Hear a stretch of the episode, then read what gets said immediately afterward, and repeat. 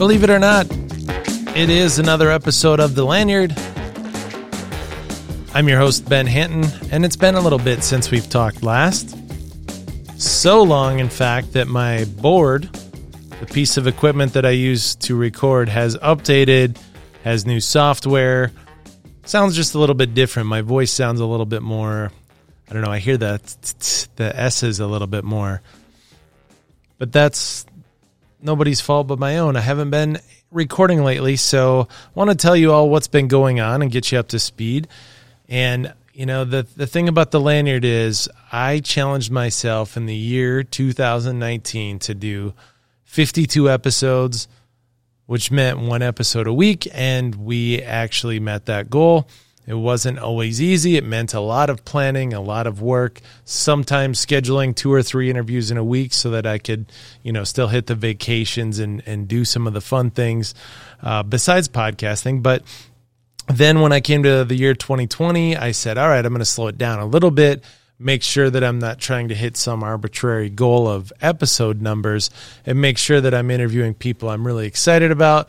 Not that I didn't run into that in 2019, but as you can imagine, to continue that pace forever um, and to still have people be able to come to Yankton and record with me, it meant that um, there were getting we were getting a lot of inbound requests, people wanting to be on the show, and I wanted to just make sure we were always doing shows that were really valuable to the audience too. So anyway, I was planning to slow it down. Of course, then COVID comes in March, and that also helps slow things down because we're not doing in person interviews and um, I'm also not traveling to Sioux Falls to set up. And while I've done some remote interviews and they've turned out pretty good, I do think some of our best work has been when the people are actually in the studio. But the other thing that was going on that, that I haven't been transparent or honest about is just what's been going on in my work life. And that is that for many months now, I have known that we're going to we're going to need another facility the brewing in this business has really picked up and it's it's done really well for us. So running a bar during a pandemic obviously has its challenges. We're in the business of building crowds. That means that the speakeasy, the copper room where I'm recording at now, you know, that's been pretty rough. We've we were at about 50% of our revenue up here from pre-COVID numbers. And I think that the thing up here is that a lot of the people who are our best customers, they simply are not coming back out until there is a vaccine. And I do not blame them. I understand. So we can't change that. We do have some ideas of some cool to go options that are going to be happening in the copper room, even though we don't have a liquor license. We'll be announcing them in the weeks to come. But that's one of the things that we had as a strength on the main floor of this business. Ben's Brewing Company produces beer. And so we had product when others maybe didn't have things to sell to go. We had something unique that was only available here or at some of the accounts that we sell to. And so during those early days of COVID, we, on the very first day, we were shut down for 40, what was it? Boy, I have to do the math on that. I think it was 47 days we were shut down. And the first day we had a fully functional website ready to go with people to pre order beer, and people really, really, really supported us. It changed our business in a big way too, because we always tailored our our whole plan to people enjoying beer at our pro at our house, and so we didn't often release beers in crowlers until they were we made sure that our audience here had a chance to try them first. Well, COVID kind of changed that and it, it meant that people were only buying to go. And so then we started packaging other items like our Bloody Mary mix and our pineapple jalapeno syrup that we use in our margaritas. But we, the big thing is we sold a ton of 32 ounce canned crowlers and it meant that I had to drive to Omaha to beg a couple hundred crowlers off of another brewery. It meant that we were ordering way more cans and lids and labels than we ever have. It meant that our staff, who were used to waiting on people at their tables, became a full production crew here. you know, somebody filling cans, somebody seaming them and labeling them, and then just ordering the order management itself. It took some time, but we we did well, and it kept all of the beer flowing. The other thing that you might not know about a brewery is that I, I suppose we could have a contract that would say we're not going to buy back beer, but good customer service, trying to help out our distributor partners, and also trying to help out the bars that couldn't sell our product during the shutdown. We bought back a ton of kegs. And that meant that we had more beer in this building than we've ever had. But in short order, we were all through that and we were brewing again. And that's simply because our crowler sales, our online orders were amazing, and we just really simply had really great support from people who not only like our beer, but also were certainly sending a message that they wanted this place to exist and they wanted to help. And so rather than buying a crowler or two crowlers to enjoy at home, people were ringing the till for big dollars. And it helped us a ton. Then we emerge out of COVID. Obviously, we're not through COVID. This is recorded on September 8th, and there's no vaccine. But of course, the curve was sort of flattened. And so places reopened in May. And then you ran into a lot of supply chain issues. A lot of breweries were not producing at the full capacity, or maybe they didn't have the beer available in certain package sizes, like five gallon kegs or 15 and a half gallon kegs. And so we had product. It allowed us an opportunity to get into a lot of accounts that we'd never had been in before. We had a foot in the door because we had product, and now they're reordering, and we've set a lot of records um, in terms of just selling our beer to other bars and restaurants. So much so that we had to buy another fermenting tank and we buy a lot of cans. Like I said, we've hired additional brew staff, and the bar is up to basically full capacity with our staff. We've got something like 16 or 17 people working here as of today. And outside of the sales being soft in the copper room, things have been pretty good. Tourists came down this summer. Yankton, of course, was a place that a lot of people did camping. What else are you going to do during during a pandemic except spend time with your family. And camping was one of those things that was certainly popular. You couldn't go on vacation to Florida, you couldn't go on vacation to Mexico, so you had a staycation and you you maybe went camping in Yankton. Well, those people also came into the brewery and when they come in they have a flight where they try a few different beers, then they grab a few pints, then they grab a ton of beer to go which all gets us back to the point of we can't keep up with our current demand, and so we need more beer. And if you didn't know, we brew in the basement of this 1880s building. We have filled up uh, the basement as full as it can get. We have a huge walk in cooler. We have a big grain room. And then the brewery itself has now seven unit tanks and three vessels for brewing, and of course, a ton of kegs. And so we just physically don't have the room to do another one of those. And where the real efficiency happens in the brewing business is when you can get taller, bigger tanks so that you can double or triple batch. And we have no ability to do that because of our ceiling height, because we can't fit tanks in the doors that are bigger. So what ended up happening was I bought a building, uh, actually close on it in November the Freeman Company down here in Yankton. It was a manufacturing company that has been in existence since the 1930s, 1930 to be exact. Their building that I'm buying from them was completed in 1945, and it's massive. It's 28,500 square feet. It's on 200, two and a half acres, and it's really equipped for a lot of big manufacturing. There's there's 440 power in there. There's 11 rooftop units to remove all the excess heat. Just a lot of amenities that it starts off with, but then it's also made of brick and it's got all this great glass block that provides for a lot of natural light. It's five blocks from my current facility, my current bar. So it's still very close to downtown. It's one block off of Broadway, which is our busiest street in town, Highway 81. There's a ton of parking. So our goal is that we are going to move all of our production or 95% of our production over to that facility and it's happening pretty quickly. So I close on the building on November 2nd and we've got contractors lined up on November 3rd and if the federal government approves our license and if contractors are able to do the things they say they're going to do, we'll probably we will be brewing in late December or January.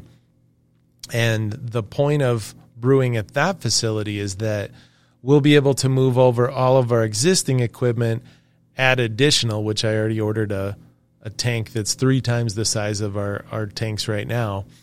Of course, it's not going to fit in this building, so it has to go there. We'll be able to do some double and triple batching right off the bat and then just start scaling up.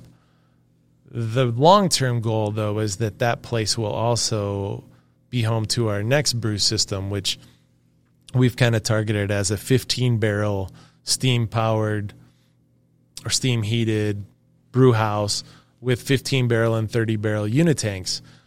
That is going to be dramatically different than the five barrel all electric system we brew on now. But we also are going to be able to work with economies of scale in terms of grain buying because we can now buy much more grain and save a lot of freight costs. We can put up a hopper um, hopper bin outside and store two row barley and white wheat and save almost half on some of our ingredient costs. Um, we'll be able to use forklifts. We'll be able to hire staff based on their abilities as um, you know their abilities as a brewer or their abilities to grow and to learn rather than saying boy can you lift this much can you haul all these kegs and a couple tons of grain with us down to the basement each week. This is just going to be a, a big game changer for us, but it requires a lot of time and attention. And it means that over the last several months, in anticipation of this, I've been working, of course, with the people I'm buying it from, working on pricing out new equipment and lining up contractors and working with an architect. And when we get to that new facility, there is some good news about where the podcast goes because you know not only is there 28,500 square feet for production and warehousing and you know running forklifts but there's also something like 10 offices in that space. And so we're going to have a dedicated photo video audio studio primarily to promote what we're doing with the brewery and with our beers but also because I'll have a dedicated studio again, the idea of setting up and doing more episodes of the lanyard become a little easier because you know just hauling all this equipment and setting it up in a space that's not designed for it is not as fun as it was when I had a studio. We're going to have that again. But I also need to be really honest that my time is, you know, I've got a lot of I don't know, a lot of money and a lot of other things at risk here.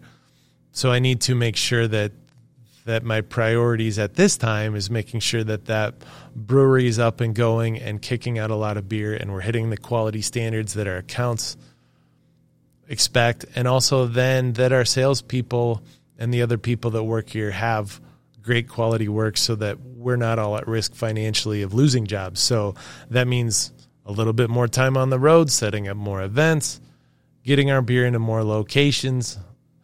You know, we would love to get that as a place that is also open to the public at some point. That is not phase one. Phase one is getting brewing going, scaling that up. Phase two is either getting the public in there or a canning line. And and then the phase three is whichever one of those we decide to do in that in that third order but there are a lot of things that have to happen and a lot of people's jobs that rely on me being focused right now on getting this brewery up and going and me paying some bills. But I totally love and respect what this podcast has been. I don't think it's over. I think that I just wanted to tell you why it's been slower and why we haven't put out a lot of episodes and why it's been a while since our last episode. But it's not the uh, it's not the last one ever, and I think we've got a lot of fun days ahead. Also, I need to be really honest that another reason for this brewery is the podcast itself. We talk about how the demand for beer has been there and how we can't keep up, but we also just by me being exposed and asking the questions and being around so many interesting people who are leaders in business and leaders in their communities, you know, a lot of their lessons have really taken a hold. And when we when it was the Sunday, I think it was March March 15th. It was Sunday and I decided I'm going to close down the bar and I'm going to do it before the city has to act or before anybody tells me I have to. I just I think this pandemic is real. I think it's happening and I want to do my part to slow and stop the spread. You know, and at that time of course we didn't know as much as we do today about how this all works and you know, masks were you know, we had them within a week or two, but nobody really understood the value of them and and you know we were much more worried that at that point about surfaces and sanitizing everything than we were about being in the proximity of people so much. But anyway that day we decided i think it was like 10 o'clock at night i said you know tomorrow when we don't open i think we could still sell crowlers to go and i set up a website that night and there's certainly been people on this podcast who have been nimble and shown that agility, and our brew staff has responded, and our bar staff responded.